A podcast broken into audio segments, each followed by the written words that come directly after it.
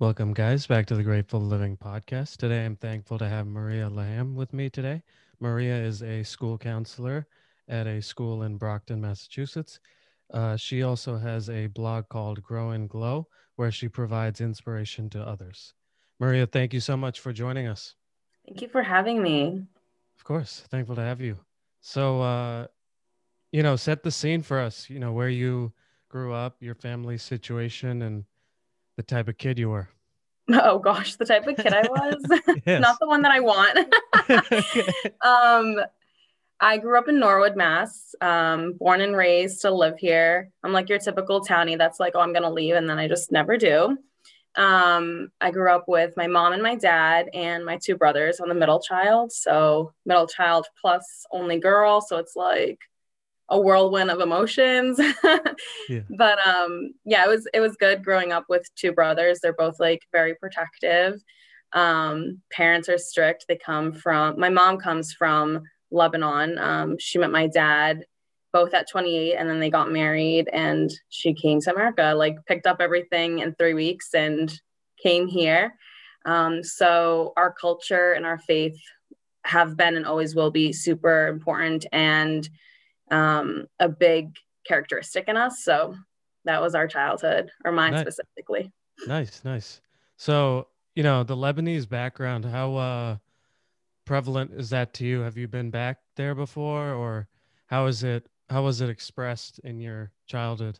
Yeah, um, I go back thankfully every summer or almost every summer. Um, it's weird because when I'm here, I feel Lebanese. I don't really feel American but when I go to Lebanon, I feel American. So it's like it's weird because I only feel American when I'm there for only two months, and then when I'm here, I feel mostly Lebanese. Um, because of the language we speak at home, it's mostly Arabic. Um, the church we attend is a Lebanese church. Um, our friends and the people that surround us are all mainly Lebanese, and um, our food, our traditions, the music we listen to, um, the way we read our Bibles in Arabic. So everything is very, it's like a big spotlight of being Lebanese. Yeah, yeah. Is uh, there any good spots in Massachusetts for Lebanese food? Oh, for sure. I feel like when you come from the culture, you're uh, you're a really big like criticizer of how good it is because you have like a mom or a grandma or in our language it's teta who's like cooking. So it's like we can't just go anywhere and eat it. But the two that are, well, three actually, now that I'm thinking of it. So in Norwood, there's one, Tu Beirut, and there's also Byblos. And there's a really good one in West Roxbury if you're from that area. Um, which is after one of the female singers in Lebanon. Okay, cool, cool. So, um, you know, obviously today you're a guidance counselor. I'm curious, mm-hmm. how did that um that's you know a very serving position. Um has, has service always been something a part of your life? I think so. I've i've always been the type of kid who wanted to help. Um, i couldn't just be like a silent bystander. Like i always had to stand up for the underdog or i had to like if i saw someone alone like i had to go be their friend. Um, it was just something that's always been in me to help. And I think I get that from my dad because he was a big helper. Like he always was open and ready to help whoever and whenever. Um, so I've always just, that's what I saw. So that's what I always have known. Um, I actually was going to become a dentist. I was in school um, with a bio major. And then after my first year, I took a psychology class and I was like, all right, this this is what i want. This is this is me. Like this is everything. Um, i started volunteering at a school in roxbury and the more i got to know the kids the more i was like i need to be their counselor. I need to go back to the inner cities. I need to help people who feel helpless and they don't feel like they have any worth. Like it just it's not like a big money reward. Um, we don't make that much but my heart is always so full after every single day of work. Yeah, yeah. The the mentorship aspect and and changing yeah. their lives must uh that's got to be pretty fulfilling. Yeah, it's awesome. And it's just like, especially when we're helping like the younger kids and they don't know better. Like, I feel like when you get older, you know, we can play with our words or whatever. But when it comes to the younger kids, like, it's for me, it's so genuine. And when they say, like, you're their person or they tell you, like, I need her, I need Miss Laham right now. Like, I'm in a really low place, like a low spot. I, I just need her. That, that sense of like being that person for them is very empowering. Any, uh, you know, I'm not sure how you got into it, but any tips for, you know, somebody that might be considering, you know, guidance counseling as a career, you know, um, either how to get a taste of it or how you might know it's the right career for you? Um, I think that when you start anything and it's a hobby, and you look at it like I'm not going to a job, I'm going to a career, that's when you know that you're in the right place. If you're like, oh, gotta wake up for this job, I think that you're in the wrong place. Yeah.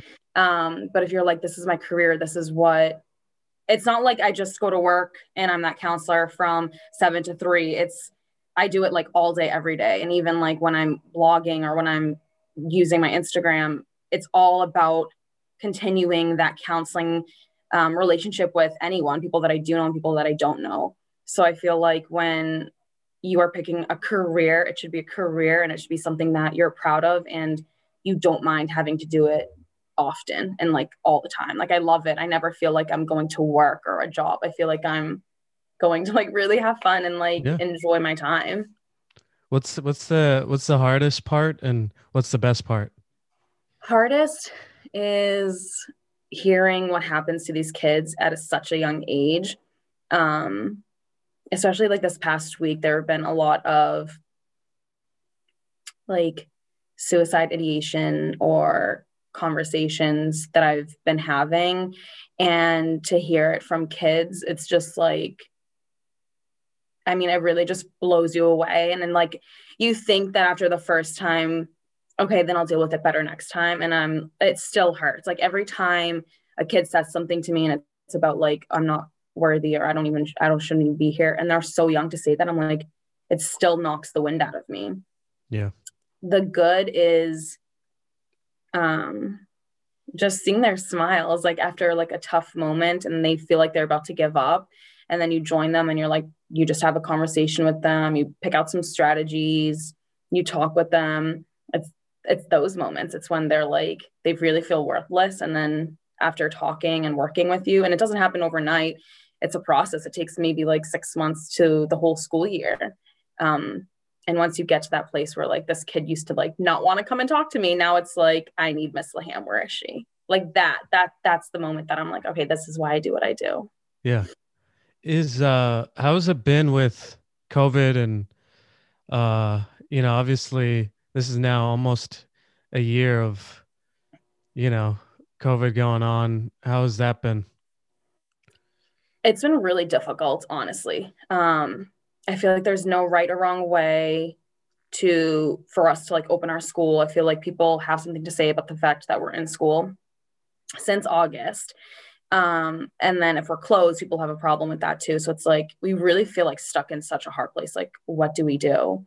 um, and as a counselor it's it's so it's like you can't just sit behind a desk and talk to a kid six feet apart like when i have sessions before covid i sat right next to them sometimes i was like in their bubble because they were so upset um, a lot of times these kids especially the younger kids they need hugs they need that high five or that like pound it like and we can't do that and i feel like I feel like no matter how close I'm getting to a kid or how much we're building our relationship, like it's still like missing that like personal piece. And yeah. it stinks. It really does stink because sometimes these kids just want to hug you. And I remember when we first started school, the kids would run up and want to hug, and I would just be like, "Oh my gosh, no, don't touch me!" And it's like then they start to get scared, and that like when you see that they're like afraid of like going near you, it's that's it's hard. It's so heartbreaking. Yeah. yeah. No, the personal touch is is tough in this time, this time period. Uh, I'm curious, you know, especially in in in your type of career, um, you know, you're listening to a lot of hard stories probably often. Do you have any tips on how to decompress? Are you able to, you know, when you come home, are you able to get away from, you know, that day's work or how's how's that process for you? I would be lying if I said that it was easy to turn things off and on. Like it's not that it's not it's not easy. Um, and I remember when I first started volunteering at a middle school in Roxbury, it was like all day every day. I would go home with like a headache because I was constantly thinking about like, oh my goodness, this kid just told me that there's a gang near them or like this kid just told me that they have to skip school next week because they have to go work because their parents not home anymore and they need to make money. Those things like were like all day, all week. I couldn't think, I couldn't stop thinking about it. Um, have I gotten better at it? Yes. But I think that at the end of the day, like I'm human and it, it, I'll never be perfect at it. It's something that I'm working on. Um, now I'll find myself just using some sort of strategy, some type of self care to like make sure I'm taking care of my mental health to make sure that I can reset and go back the next day and keep working um, a lot of times it's like going to the gym or just like talking to my mom or putting music in. Yeah, yeah. You know, obviously, you know, we connected, um, you know, through learning uh, of your father's uh, passing. Um, do you want to kind of introduce who he, who he, um, you know, was, and and just kind of give us, you know, before, um, the cancer diagnosis, what his life was like, what your life was like, what your family's like life was like? Sure. Um, I've never actually like talked out loud about him, so I might tear up, but we'll just keep no, going. no, please. Um, he was he was awesome. he um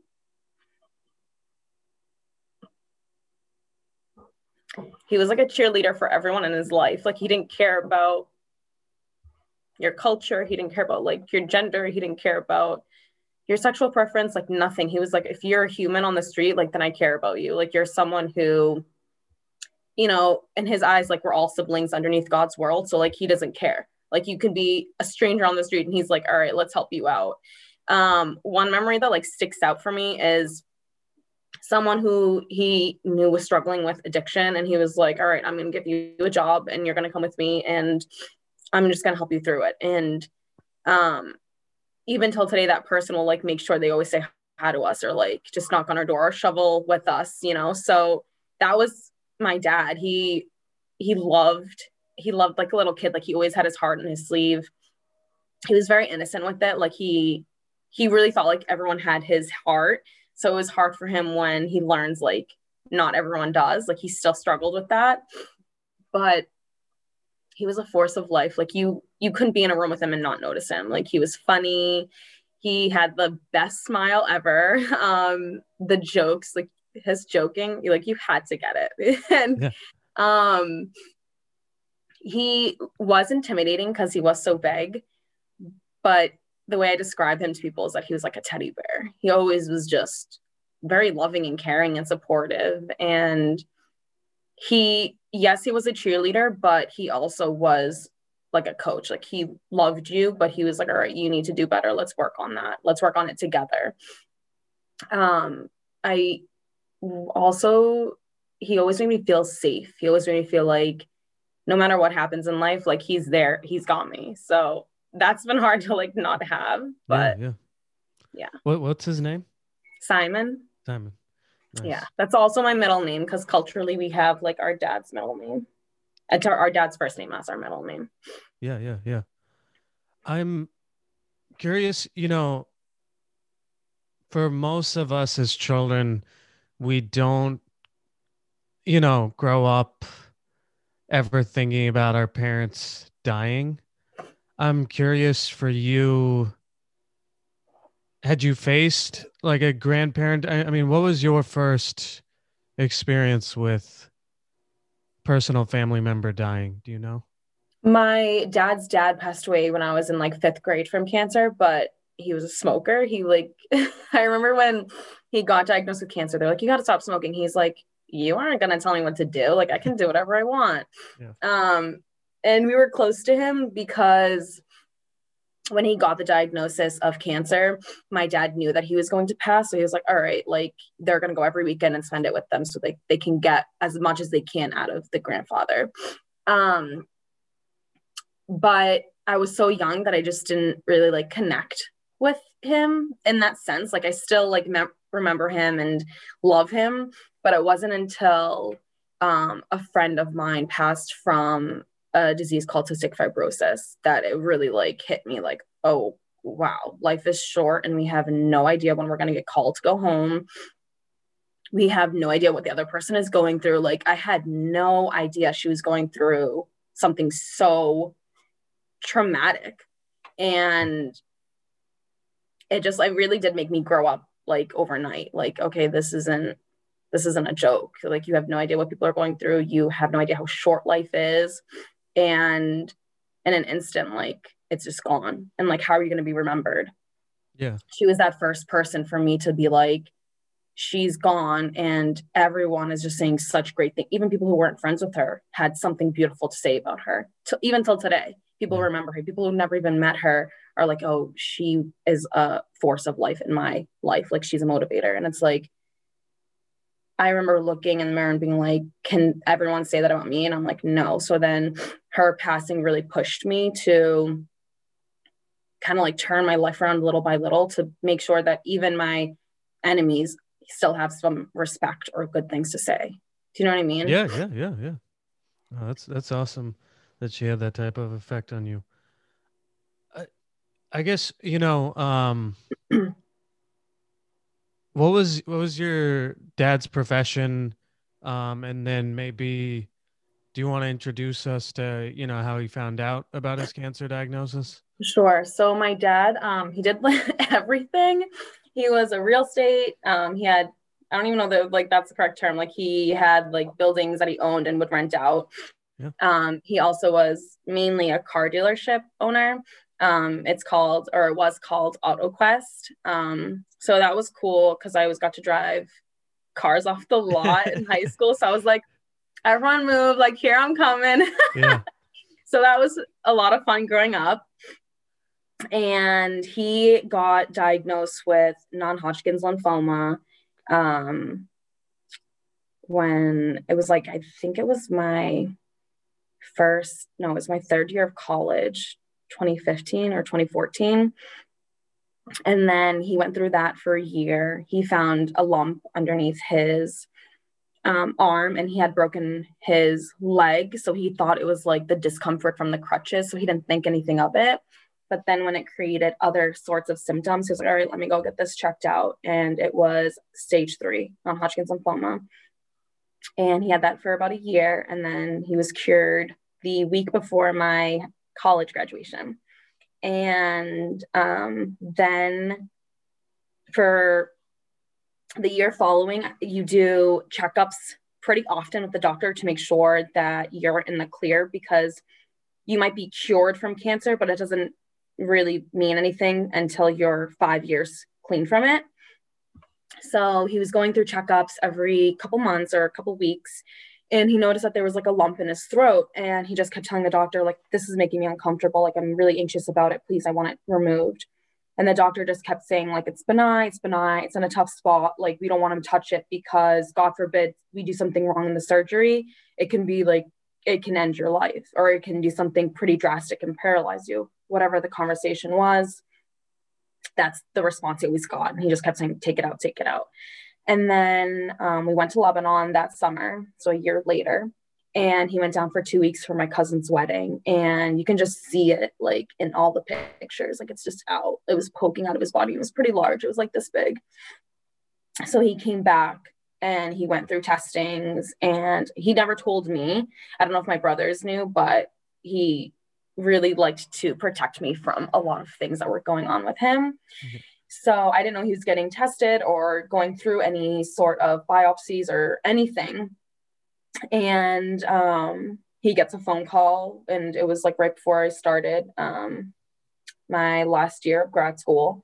And he just started yelling on the phone. And I was like, all right, what was that? Like, that's not like my dad. Like, I mean, he can, he, yeah, he can get mad as anyone can, but like, yeah. to, it was just like such a, like an emotion that I've never seen. So I was like, all right, let me run upstairs. I run upstairs. My mom's on the couch crying. And my dad was on the phone and he just hung up and he just had his head down. And I was like, all right, I have no idea what's going on. And I just asked, I was like, what's going on? My dad didn't want to tell me. And I was like, someone please tell me what's going on because I'm about to get in the car and drive to school. Like, I need someone to tell me. And my mom had said, like, um, your dad think they have they think it's cancer again. And it like I just I just left. I, I couldn't say anything. I just got in the car and it went. Um, and then about like two or three weeks later after testing, they told him it was stage four. Um,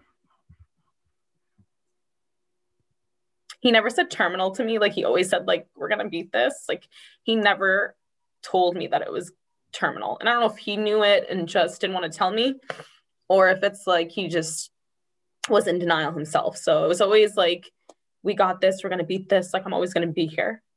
So I was like, all right, cool. And that was for a year. It was just constant like chemo, radiation, chemo, radiation. And then um, the second year of it, he in March, he's or in February of the year he passed away, so 2018, he like couldn't turn the TV on.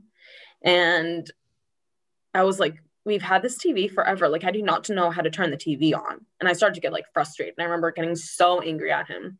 Like, just turn the TV on. Like, why are you like, why are you lost? Yeah.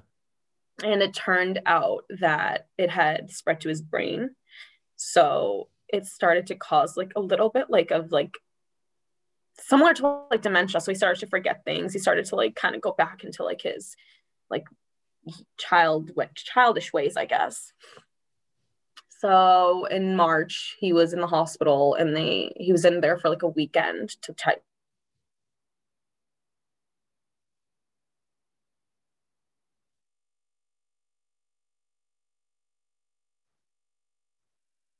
other parts of his body and like was like i'm not giving up. I'm staying here for my kids and my wife. Like i'm not done. hold on. Um, and um, it it uh it paused um for a quick second there. I lost you for a second there for a uh, second. Uh, yeah you, you said um it, you said in march and then i didn't hear what you said. Is it stable now? Yeah yeah. Okay. Um in march he stayed in the hospital for a weekend and then to do more testing. And he didn't want us to like go and visit him because he wanted to protect us you know? Um so i guess it just spread everywhere to his brain to the rest of his body and they were like all right this is it you know? And he just didn't want to give up. He was like i'm not done with i'm not done living life with my kids and my wife. Like i i don't want to leave them. So he started something called immunotherapy. Um, so it uses your own immune system to fight off the cancer. And it was like a, it's like a, tr- not a trial, but it's like, it's just like your last hope type of thing. And doctors just kept saying like, there's no more, like it's, it's useless. Like, why are we still doing this? And he was like, two reasons, my children and my wife. That's why.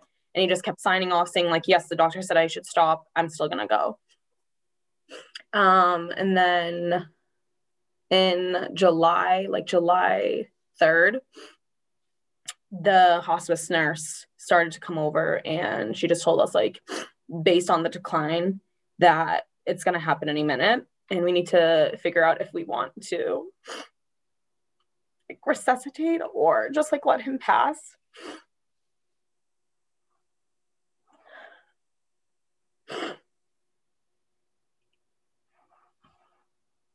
So my dad's response was do whatever you guys want. I don't want to be I don't want to cause more stress on your your heads. So if it's do not resuscitate and if that's the way you guys want me to go, then that's the way I can go.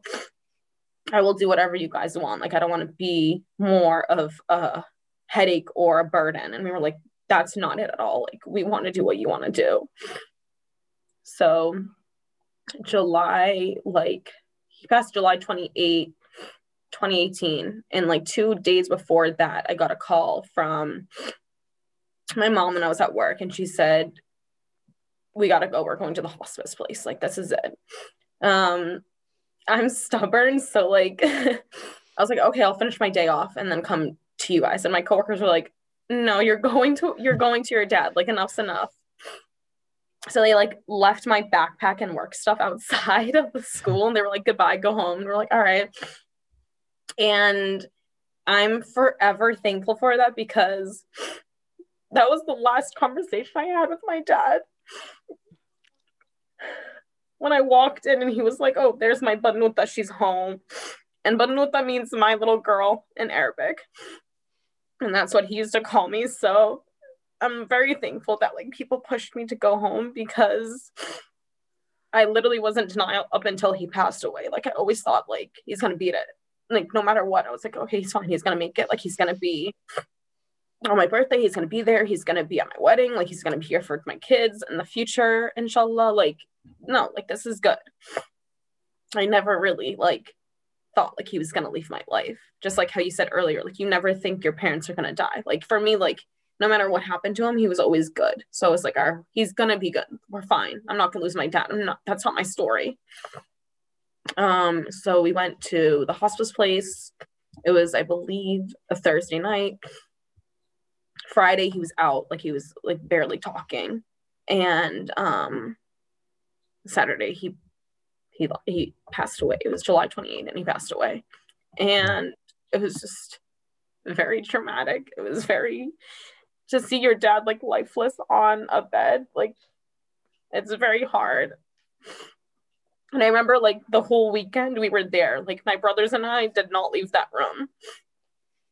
And he passed when we left the room. My brothers and I were like, okay, like we've been in there all like Thursday, Friday, Saturday, all day. Like let's just go out, take a walk, let let people who are visiting like have their like last moments with our dad. We left the room and not even like a minute or two later, I hear screams from the room and I come back in and he's passed away. So he literally like protected us from that last breath that he took. My brother's girlfriend at the time, who's now his fiance, was in the room.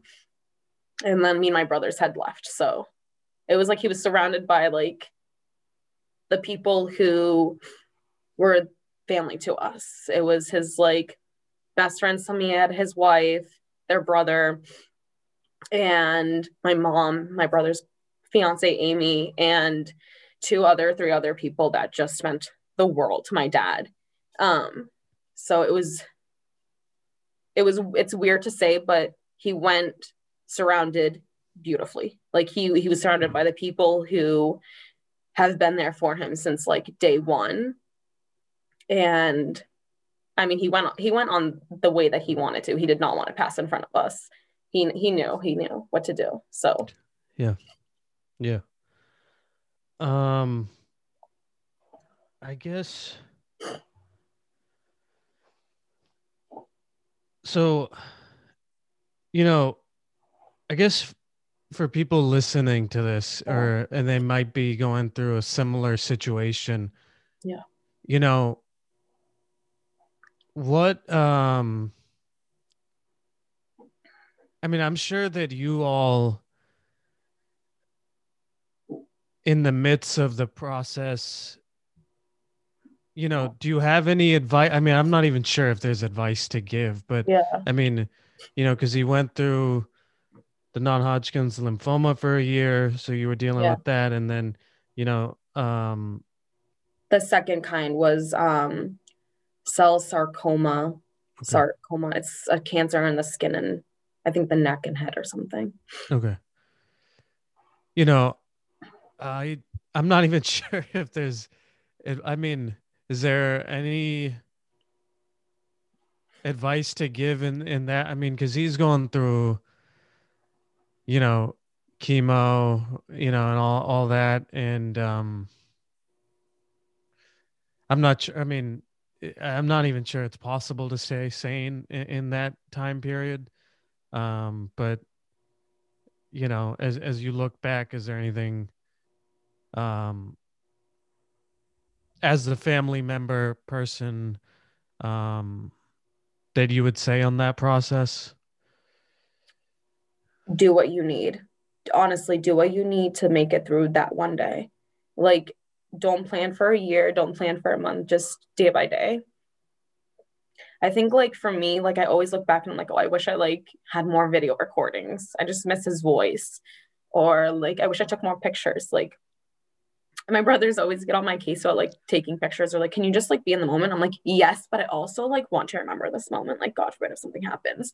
So like for me, like I love my pictures and videos with my dad, and like I feel like they're not enough. So it's like spend time with them, like ask them questions. Like there's so many things now that I'm like, oh, I wish I knew the answer to this that my dad, like what would my dad say? Like I wish I knew. I wish I had like a list of questions I asked my dad before everything happened and just like recorded it and just could replay it whenever I needed it.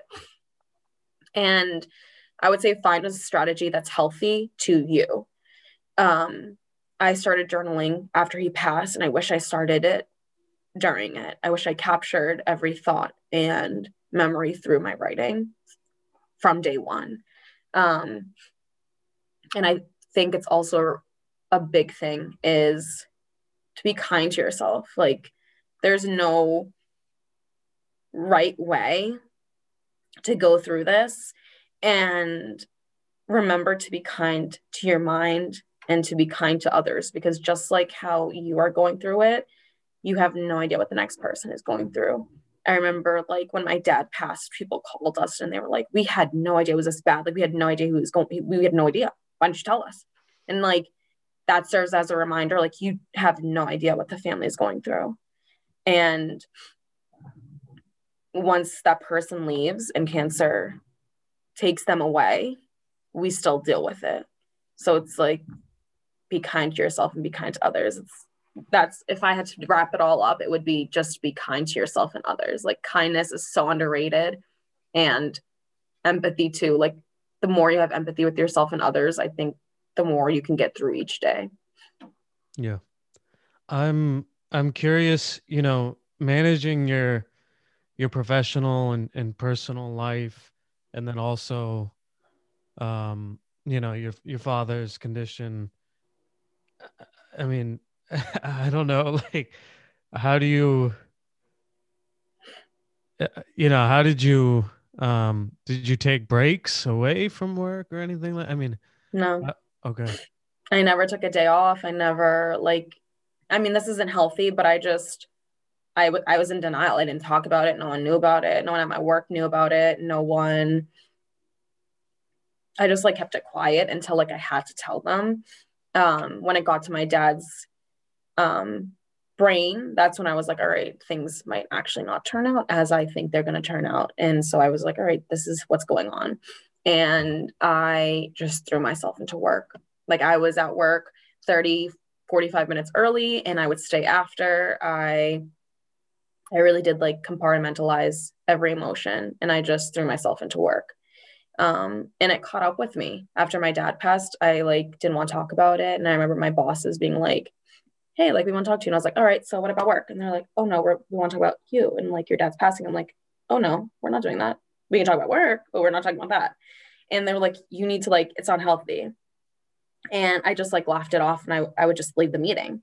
Um, but it's not it's not healthy. You need to do what you need to do to deal with it. And if that's writing if that's talking if that's crying if that's going to the grave every day like you need to do that um, and breaks are okay. I didn't think that it was. I was like i can't cry i can't talk about it i can't show that i'm tired mentally or physically. Like i need to keep going. And like if I could tell my younger self, I would say like it's okay to take a break. It's okay to cry. It's okay to tell your dad that you love him and you're going to miss him. Yeah. I'm you know, on that line and, and maybe you've you've answered and feel free to say you have, but like you know, life is still going on while this is happening and I'm just curious was it tough to like you know, maybe somebody's getting married or something like that. Was it tough to feel the emotion of happiness while you're seeing, you know, your father suffering so much? Yeah, it was it was very hard. Um the year before he passed, I just spent it like with him. Like if I wasn't at work, I was with him. Um and it was hard to go out and do anything because I was like I'm going to have a lot more memories with these people than I am with my dad. Like, I just want to stay home. So I didn't do a lot of things a year before he passed. I still did attend things, but it wasn't as much. And was I present? No. Like, I was, I don't even remember. I don't remember the year that he passed, that like 2018, that whole year. I don't remember it. it it's like blocked out. Like, I think, thankfully, I have photos, but I don't remember being present in it. It was some, it was always on my mind. And unfortunately, it came out as anger or it came out as drinking or it came out as like some sort of emotion because it was such like a an armor because I didn't want to talk about the actual pain. And then the year after he passed, a lot of my friends got engaged and married and it was really hard to want to be a good friend, but then also like I didn't want to go. I didn't want to go to the bridal showers. I didn't want to go to their weddings. I didn't want to, I didn't want to celebrate. And a cultural tradition is to wear black because you're in mourning. And I decided to do that as like a way to honor him. And it became something that I hid behind. It was really hard to talk about like taking the black off after a year. Um, it was, yeah, it was really hard. Yeah. Um, you know, obviously there's a relationship that you and the family have with the the doctors and and things of that nature. Uh, I'm sure you guys googled everything and um you know i'm sure they had their own timelines is there um anything you have to say about managing you know that relationship because it's it can be I'm sure it can be tough when with the doctors. They, yeah, when they say, you know, he has three months or whatever they say. Well, I never knew because he always kept it hidden from me. I don't know about my okay. brothers or I don't know about my mom, but for me, like, I really thought he was always going to beat it. Like, I never thought anything. Um, when the doctor first told my dad that he was diagnosed with cancer, um, my response wasn't the kindest for lack of better words. Yeah. Um, the doctor was just, you know, spilling really big words at us that I was like, can you can you stop? Can you explain the words that you're saying? And the doctor really wouldn't. So he got annoyed with me and I got annoyed with him, which then made me get really defensive over my dad. And it just wasn't the best doctor's appointment in general.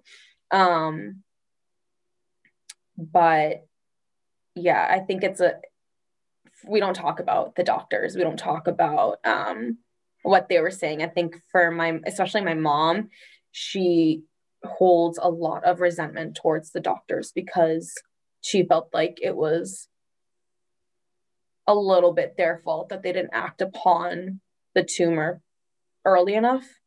It was hard because six weeks prior to going to Lebanon, it was still benign. And then when he goes down to Lebanon, comes back, and he's in a lot of pain and he's going to his next appointment. Oh all of a sudden it's stage four. Like we my mom and all of us really had a tough time understanding that. And i think for her and i we tried to like put blame on the doctors. So like it was really hard for us to talk about it and to yeah. like discuss the doctors. Like you couldn't mention doctors to me. I like refuse to go to the doctors because i'm just like so nervous. Like what if i go and now i'm going to get something? So like it takes a lot for me to like say like okay i'm gonna go to the doctor. That's how you know it's bad. That's how you know i might feel really sick because i'm actually agreeing to go to the doctor. So it's definitely a very like tough place for us to like discuss. It's hard. It's hard for us to like yeah. empath i don't know like i guess empathize with the doctors. Yeah yeah yeah. Our relationship wasn't the greatest and when they would tell him like oh there's no more hope my dad would be like who are you to tell me that? Like you're not god. I'm still gonna i'm still gonna hope so that was hard for us is to like hear them being like it's just another patient number one or patient 101 when in reality like that's no that's simon laham and he has a family. It's not just a, a patient. Yeah. You know? Yeah. I'm you know and again i guess you know you have best friends and, and things of that nature you know, during this time period, as you look back, do you have any advice for, you know, say someone out there is a friend of you know someone going through your situation um as a friend is there a good way to be a a support supportive friend to you during this time? I would say for friends just ask ask the person what they need. I felt like a lot of times i would be with my friends and they would tell me what i would need or they would just say things that i was like i i don't want to hear that right now. I'm not at the capacity to handle what you were talking to me about. And just be sensitive to them. Like anything would would bother me.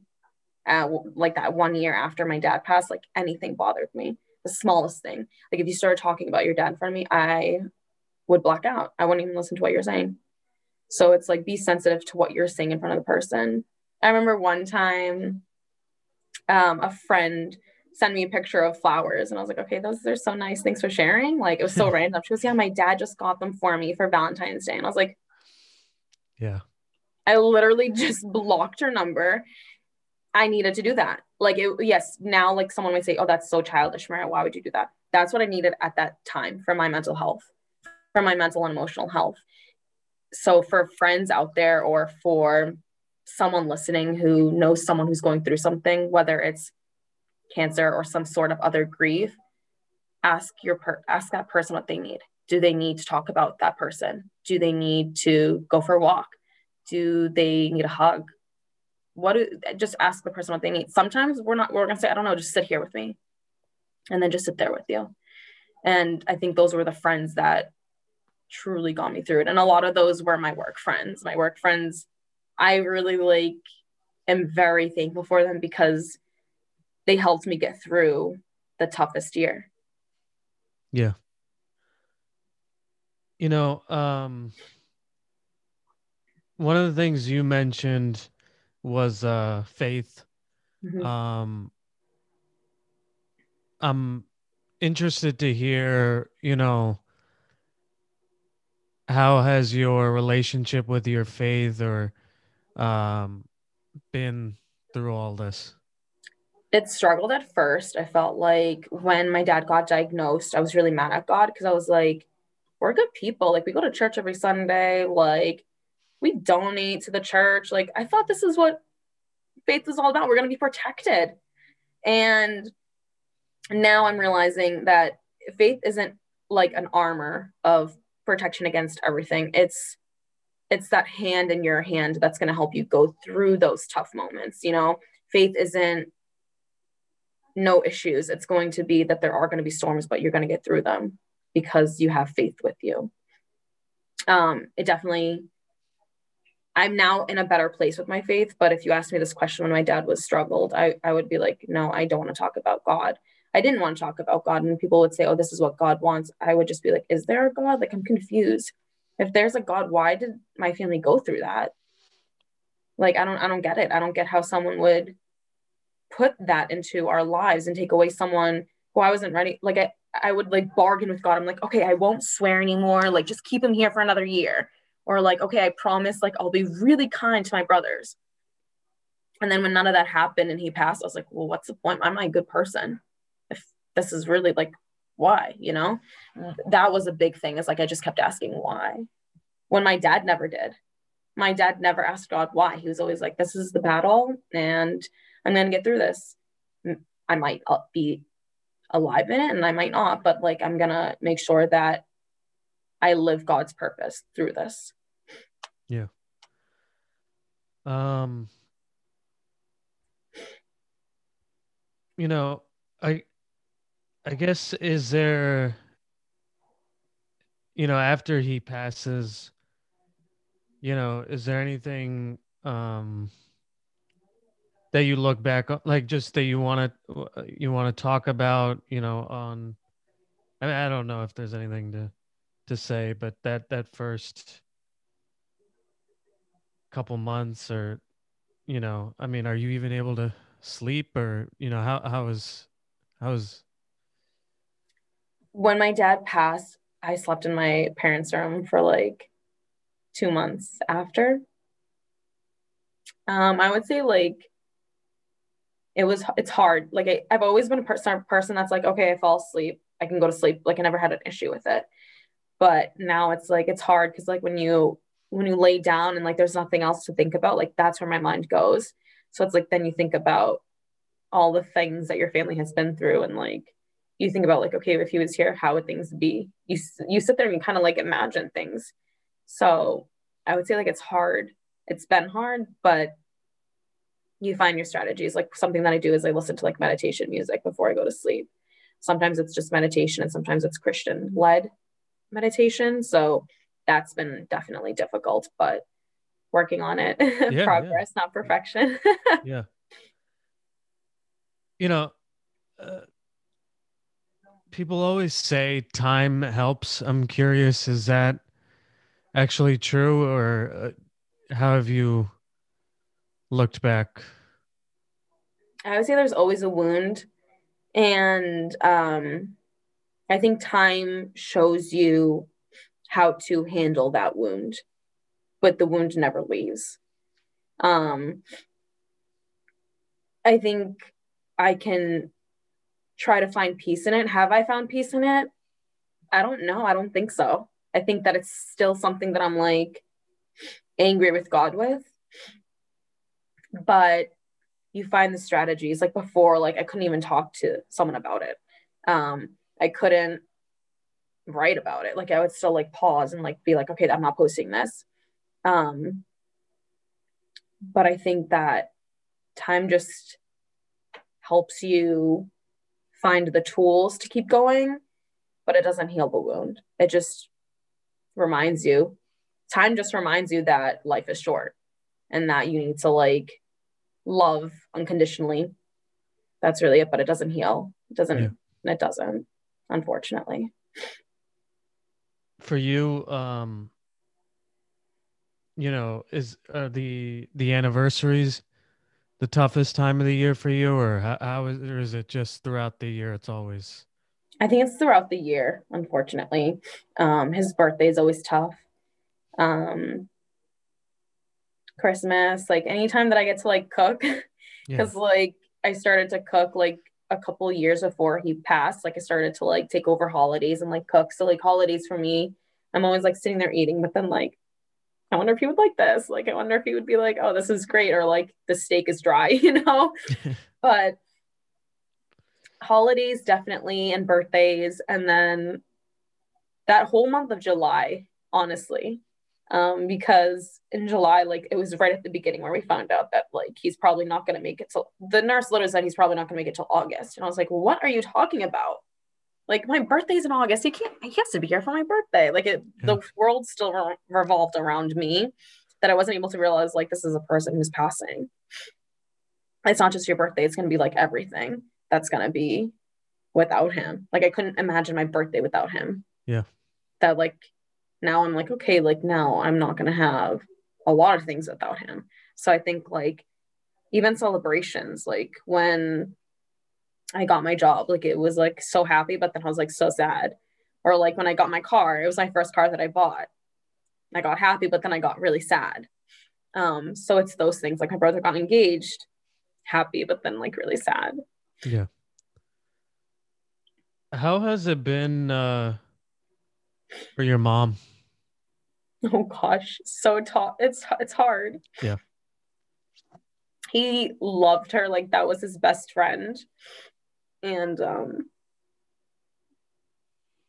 I always like get like it's so funny how they only met and got married in three weeks, but like their love, you would think that they were like dating for years and like got engaged and all this stuff, but like I mean, like he just was obsessed with her.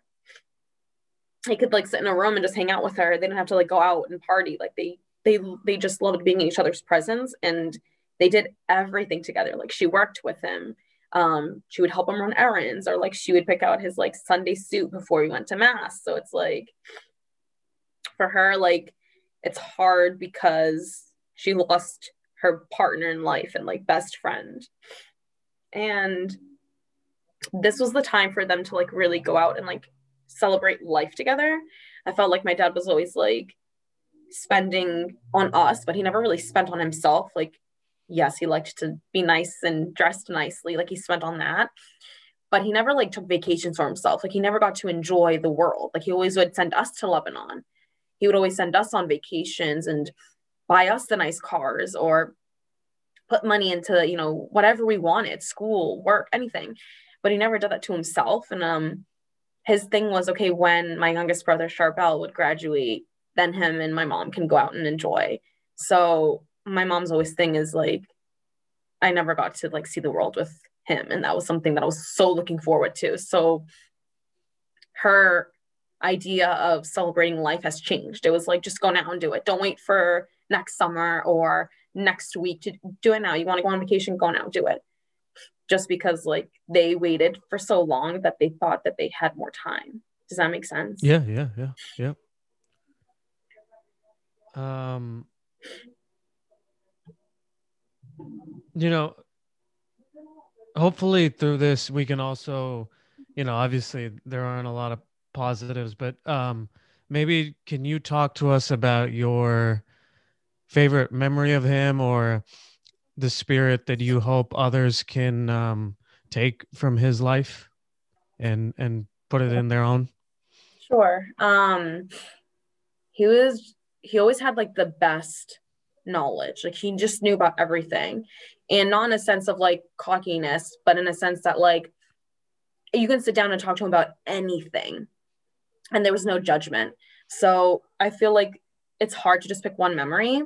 But I think for me, it was when my friends would be at my house and I wouldn't be. And I would just come over and be like, oh, they're here for me. And it's like, no, they're here for my dad. They're sitting with him and talking to him about their relationship or their issues or their job like that for me like when i think of my dad it's not me talking to him it's me watching him play such an important influential role to the people that i love my friends my brothers and their friends like that's for me like the main thing is how influential he was in everyone else's life like when i get together with my friends they're always like man, I miss your dad. Like he was like a dad to me. And then they start talking about memories and things that like they shared. And I was like, oh, I didn't even know that happened. Like, so those are the memories for me that mean a lot is is how much he just how much he just loved and cared and supported people left and right.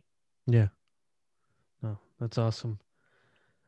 You know, um, I I asked the questions, you know, from my perspective, but was um was there anything else that you, you wanted to talk about with respect to you know him or or, or this whole process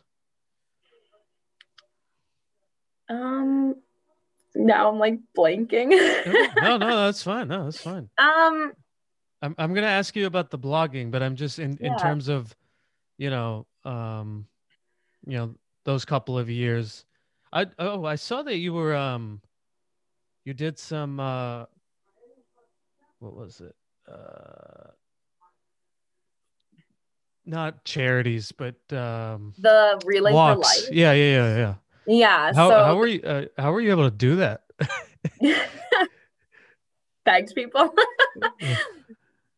um the relay was hard to get everyone on board because it was so new and my mom like didn't want to do anything with cancer and my brother's like you know we all grieve and honor differently and for me, I was like, that was my way. You know, I wanted to do things to constantly be talking about him or remembering him.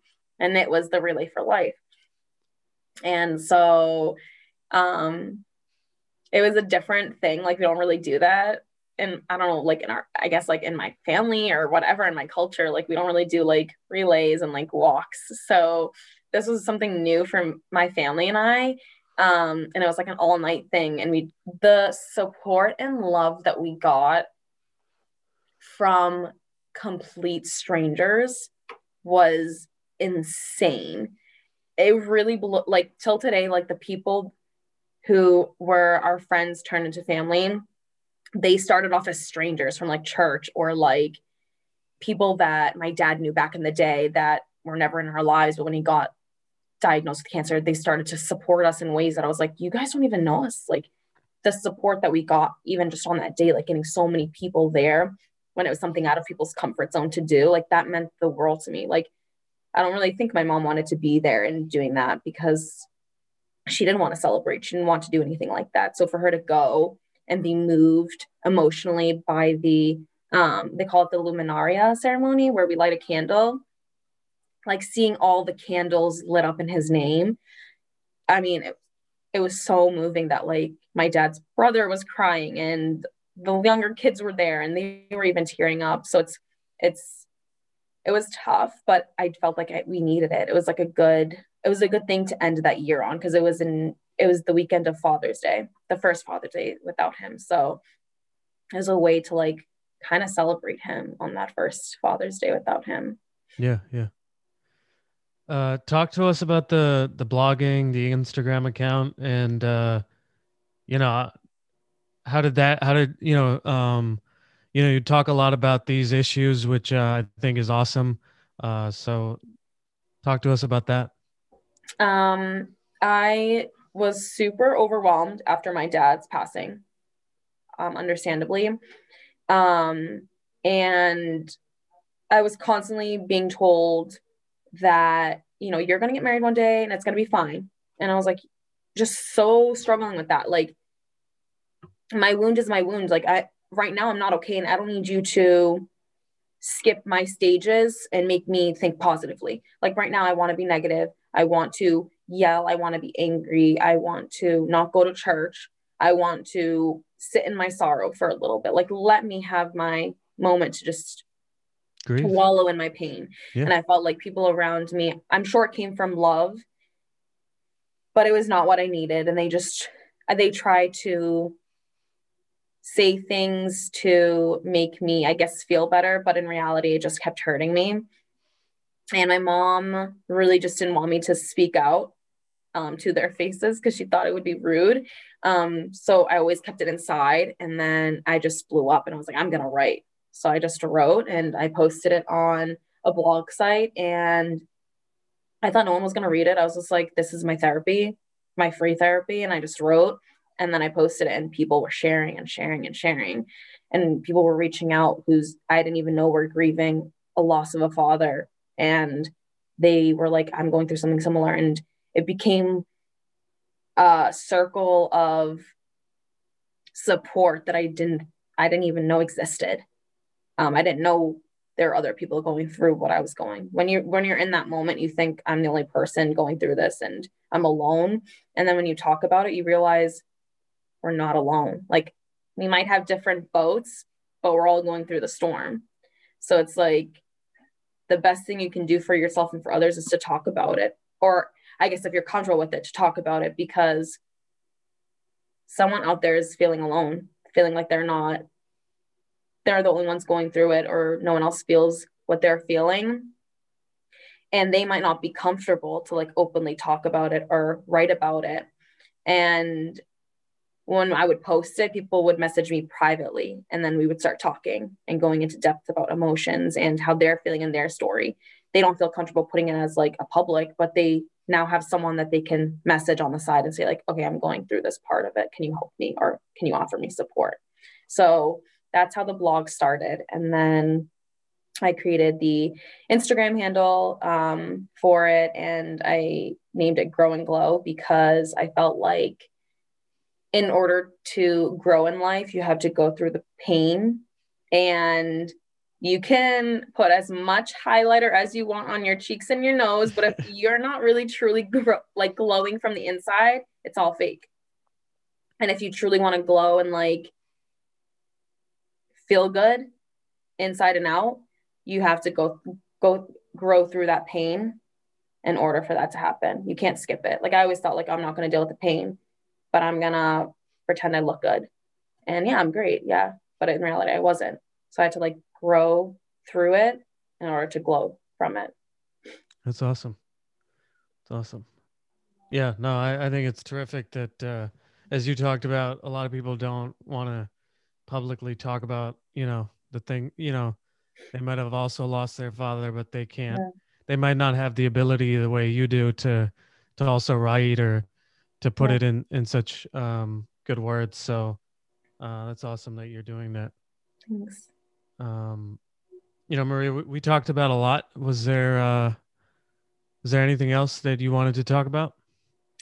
Um, just that you're worth it. Like whoever's listening, like you're loved, you're known, you're acknowledged, and your value. So that's really it. That's like just a reminder, like you're always loved, no matter how you might feel. Like you're always loved. Yeah. Well, uh, Maria, I just want to acknowledge you on. Uh, I, I think it's it's incredible how um, open you've been. You know, not only in your blog and, and things of that nature, but just um, helping others who may not be able to express themselves, and you know, maybe reading your blog posts is like, oh, I'm going through the exact same thing. Um, I want to also shout out your father. He, he, you know, I obviously didn't know him, but uh, he, he was, you know, obviously a great man. And, um, you know, as you said, he kept fighting till the end. Mm-hmm. He never, never gave up. So that's awesome. Um, if you, uh, if you want, do you want to tell, uh, people, you know, your, your blog website and then also your Instagram handle? Sure. So, oh, I don't even know it right now. So my Instagram is um, grow with Banuta. So it's grow with um, the whole word, W I T H, and then Banuta, B A N U T A. And again, that's what my dad used to call me, um, which means my little girl. And um, my website is Maria Laham, period, wixsite.com slash grow glow. Perfect. I'll put those in the show notes. Uh, Maria, thank you so much for being on. Thanks for having me. Of course.